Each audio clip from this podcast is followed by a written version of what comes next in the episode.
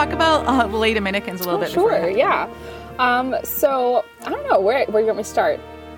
um what is a third order Mhm. like what is a catholic third order um and why do people want to join them and then what's the process of discernment like when you're uh because you're in the process of discerning or something you're you're in some process we, we haven't talked about this in a Yeah, while Yeah, we haven't. Yeah, so this is actually a nice update, friendship update, but also like a real information thing. So right basically, for those of you who don't know, um, the Catholic like priestly orders and nuns, all of them have different kind of I don't even know how to phrase it correctly, but I guess they have different organizations. You know, like they have different charisms. That's kind of what they're called. uh, That follow a specific teaching of a saint or you know someone who formed that organization.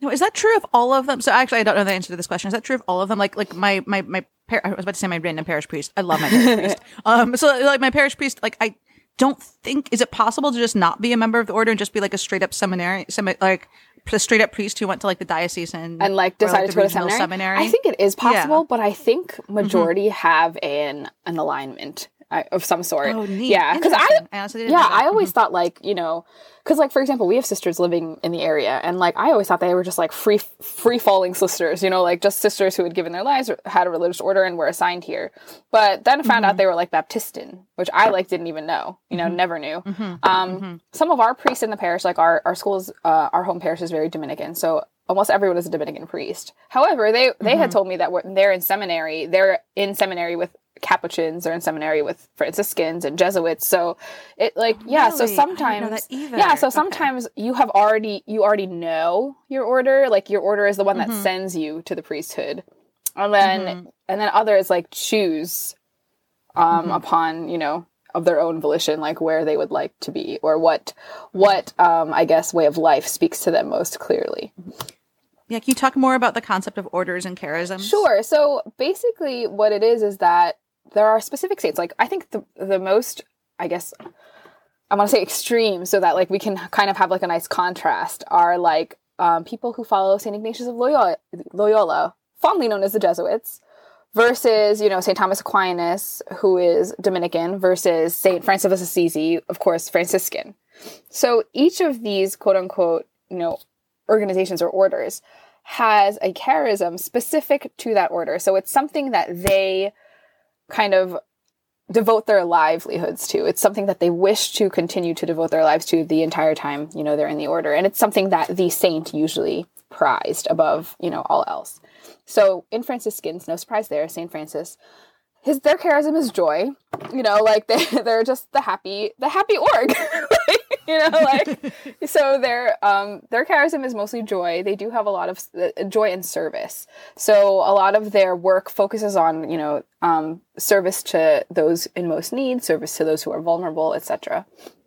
With the Dominicans, um, their charism is not surprisingly, many doctors of the church are Dominican, but their charism is education. It's kind of like scholarly study and, and of theology, basically. So they um, prize themselves and they are pride, like not prideful, but they're proud of the way they kind of study. Um, the church teachings, the scripture, um, the dogma of the Catholic faith, the catechism of the Catholic faith, like that's that's kind of their thing, you know. It's kind of their their mojo. Um, with the Ignatians and the you know the Jesuits, it's theirs is about like intense devotion. it's, it's, a- it's next level. Um, um, but you know they they have like this their very own level of Ign- Ignatian spirituality. Um, they they are very in depth with like their prayer life, um, in touch with their personal relationship with God more so than others. But they also have a charism for education, which is why so many of schools and colleges and you know in, in various parts of the United States are Jesuit schools because that's something that you know they they devote their time in their lives to is making sure that they teach that devotion to others so that is carried forward throughout the years. Um, specifically, I like Rosemary. Um, funnily enough, like just in passing, we both discovered that we wanted to be lay Dominicans. Um, and so the concept of a third order would be something like, for example, Rosemary and I both are healthcare professionals. We are attracted to a lifestyle, um, the lifestyle of the Dominicans. We love that they are, you know, spiritually inclined, that they're in touch with their prayer life that they have like these kind of impositions on their like the, their rule which is basically like the way they have to live their life. So praying you know multiple times a day including a daily rosary learning about scripture and things like that. However it is not feasible as of now or rosemary and i do not feel called to be nuns. Um, the third order is a way for a layperson, so someone who is not religious, someone who is not professed religious, to live the way of a of a professed in that order without actually having been professed as a nun or priest or brother. Um, so it's a way for us to kind of live the way of Saint Dominic um, and you know his his contemporaries in our own daily life without compromising or having to kind of change or give up the way we are currently living. So it's an incorporation of those charisms and of those teachings and of that lifestyle into a life that we that we have that already exists. Um, I think is the best way that I can describe it. mm-hmm. So. Mm-hmm, mm-hmm.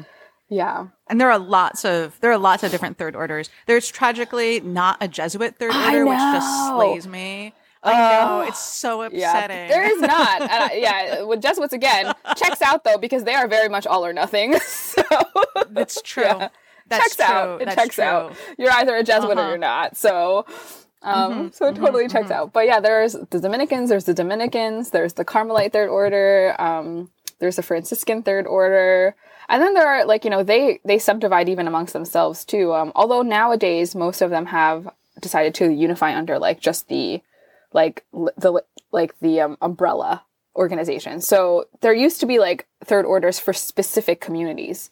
Um, so you could be like a third order religious for example the Felician sisters in New Jersey or you know the Dominicans in you know upstate New York. Um, but now everyone's kind of decided to become an umbrella third order. So like it's the lay mm-hmm. fraternity of St. Dominic. So that's like every Dominican third order in the United States has is under the lay fraternity of St. Dominic. Um, and the same thing goes with the other um, organizations, I think, as far as I've seen from my current research.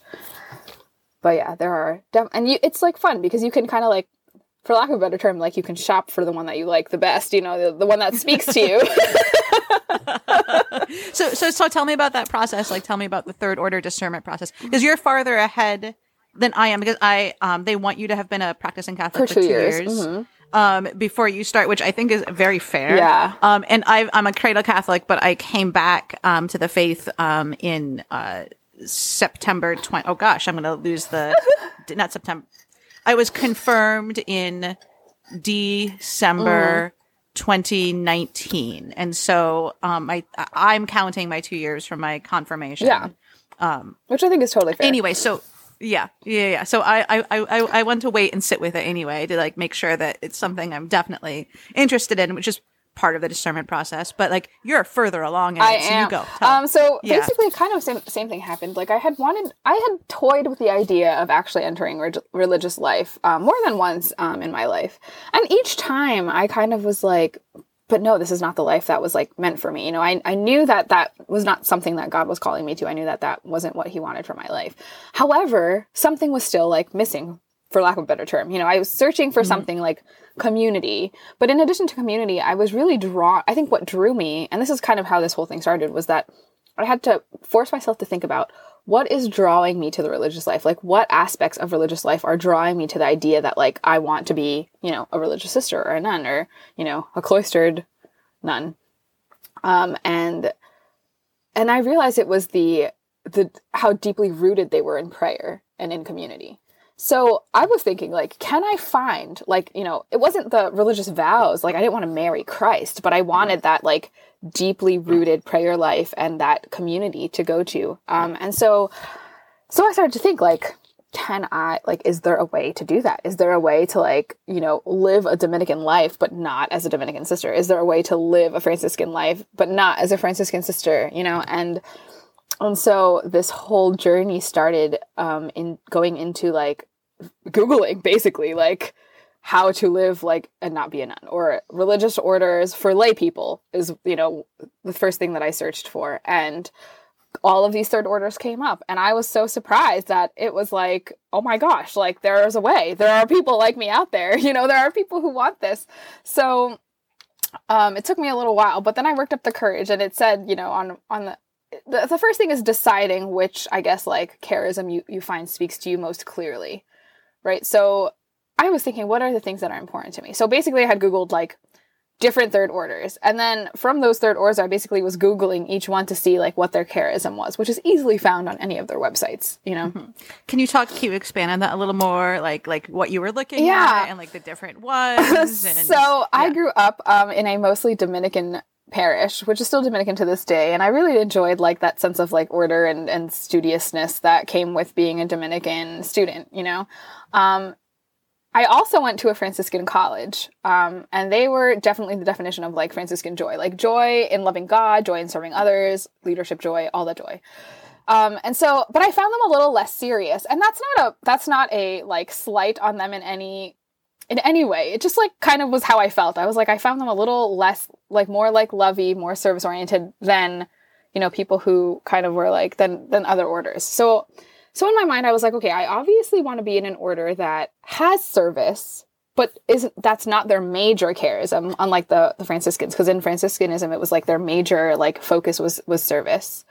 Um, and then I was thinking, but I also want to be in a third order that kind of prides itself on like the the formation you know like the the mm-hmm. learning aspect like you know the the continuous learning aspect especially so when it came down to i was in between the benedictines who are very much like basically i call them like the cool nerds because they're like these like you know they're like these like ooh like i i imagine them as like the nerds who stroll down the hallway because they're geniuses like like they're just amazing like and then,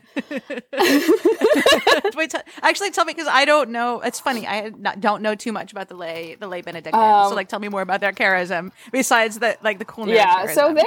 I think they're similar to, um, Dominicans in a way, but Benedictine oblates are like tied to a monastery so to right. speak. So okay. so yes. that mm-hmm. was something that I was like, ooh, that's really interesting because I didn't know that when I was googling. So when you're a Benedictine, mm-hmm. when you want to become a Benedictine third order, or and they call themselves the Oblates, um, you mm-hmm. choose a monastery, and then you are tied to that monastery your whole life. So your like your service and your learning and everything all comes from within that very very small community, which makes sense because the Benedictines are kind of like monasterial, like you know they all are they live mm-hmm. in monastery communities and things like that. So so that was the one thing that I was like that's really cool, but also like I don't know if I would or could be limited to a geographic area at this point in my life since I'm like moving around a lot and things like that.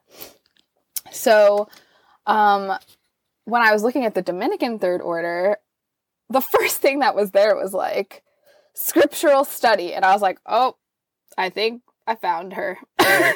and that was kind of like the, really like the first thing that that I remember thinking was like, wow, like this St. Dominic like really really really really really really loves learning and he really really really wants the people that join this third order to, you know, to also love learning.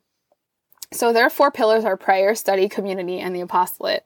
And I'm like, I mean, can it get any better than that? Like that's that's that's what like that already takes off like three of the things that I like: prayer, study, community. Th- those are the three things I was looking for. Mm-hmm. And then their apostolate mm-hmm. would be something.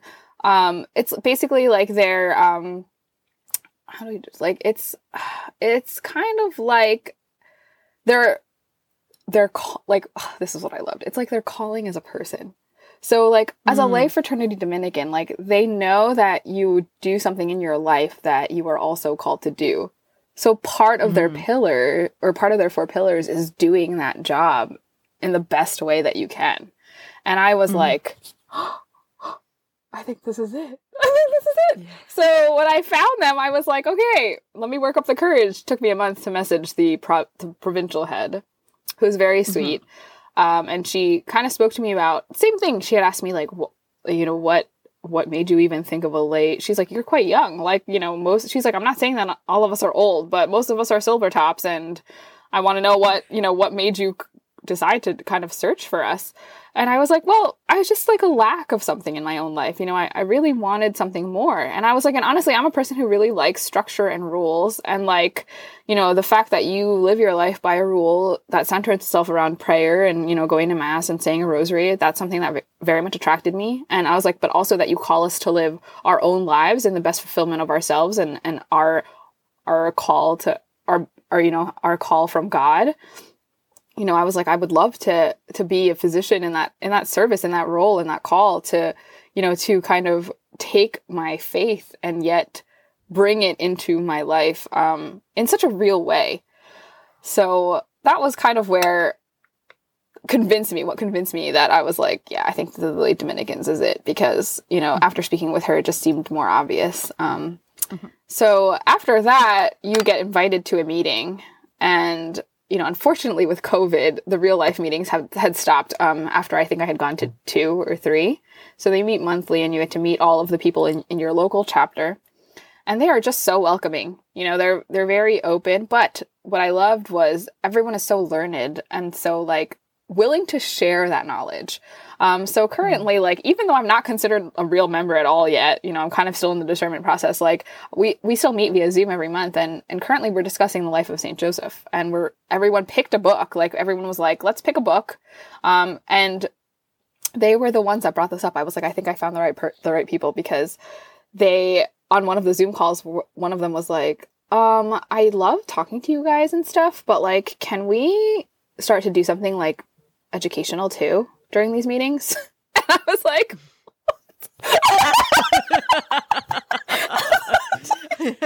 like yes, this Zoom call is not educational enough. Like, so I was like, wait, wait I honestly had to like I was on camera, so I couldn't even like burst out laughing. But like literally they were like, Yeah, like I I love catching up with you guys and talking to you guys, but like I just really would love something else too. Like, can we do something together? Can we learn together? Like I missed that the most. And I was like, this is it. They're they're the people. They're the ones I need to spend my life with. So the group was like, "Well, what do you guys want to do?" And I'm like, "Well, it's the year of Saint Joseph, so like, why don't we try and do something Joseph related?" So um, everyone picked a like our our head of the chapter head picked a, a biography or a, a, a writing of Saint Joseph, and and we have been reading 20 pages of that per month um, to talk about at our meetings after we you know ask each other how everyone's doing. so it's just been a really great um, process so far. And so I actually just received the paperwork to start my novitiate, which I haven't started yet. Um, but yeah, so they give you like a little packet and it's so well organized. I think that's also the other thing that I love is just it's a little packet and each of the pillars is discussed in detail um, in these modules. So it's basically like mo- you're, you're learning about your life, um, St. Dominic's life, as well as the spirituality, the charism, and how they will relate to you as you grow through um, to the order. So that's the long-winded version, but no, that's that's a delightful version. uh, I, I I I want so so what what what are like tell me about that going forward. So like how long is the novitiate? Like how long and also sidebar, mm-hmm. you mentioned another third order that we hadn't talked about. And because I'm like hoping people will listen to this and like be intrigued and mm-hmm. like want to look up the other ones, um, before you totally do the, because I, I, definitely want the long version uh-huh. of like what the novitiate and future things look looks like. Now you mentioned there was another like oh gosh the, the they said the poor. oh, the Carmelites have one. Yeah, the Carmelites. The Carmelites. Yeah, I want to hear about that because I don't know anything about them. Honestly, I don't know very much about them either, except for the fact that they're the car. They're like based on the Carmelites, and they wear the scapular, the brown scapular. That's like some. Don't Dominicans? Don't lay Dominicans wear? They do, but theirs is different. They wear a Dominican cross.